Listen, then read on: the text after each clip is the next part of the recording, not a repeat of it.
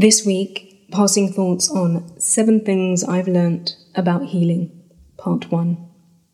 Number one, healing is cyclical, spiraling, and multi layered. You'll circle back to discover a nuanced texture of the experience or lesson, calling to be compassionately processed, then lovingly released.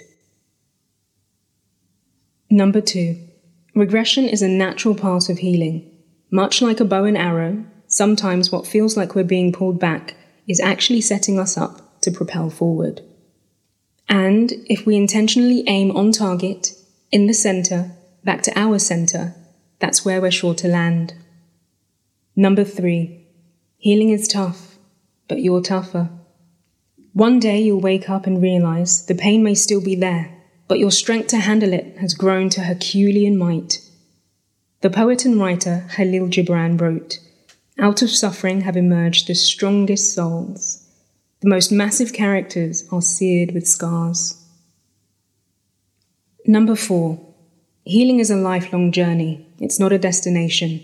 The magic and growth happens in the in between. You'll learn to make pace and rest not just your allies, but your companions. Number five, healing will feel lonely, particularly in the beginning. Loneliness is typically experienced when we've moved further away from ourself.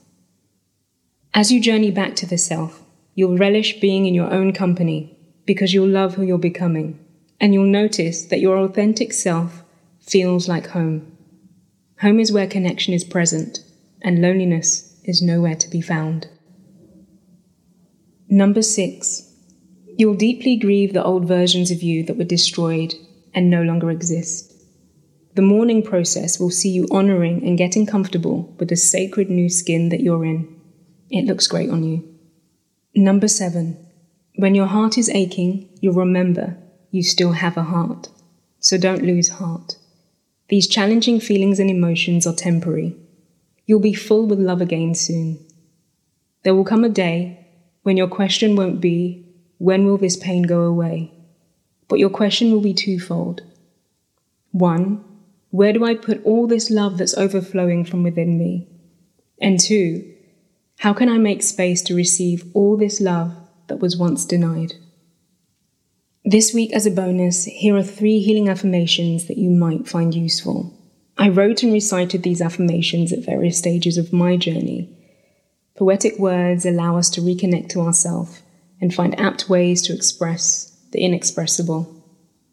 Affirmation 1 I am gently stepping into my reservoir of inner discovery, and I am taking my time to bathe in its healing alchemy.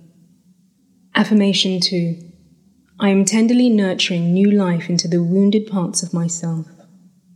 Affirmation 3 I am allowing the unannounced discomfort to emerge within me, and I am meeting all the emotions with a welcoming, loving embrace. Now, you know I love my two part questions, so my question for you this week is circling back to learning number three healing is tough, but you are tougher. When you reflect on your journey over the last 6 to 12 months, 1. What significant moments have demanded your toughness? And 2. Paradoxically, in what ways has your journey allowed you to be gracefully softer? Speak to you next week, same time, same place. Until then, be well.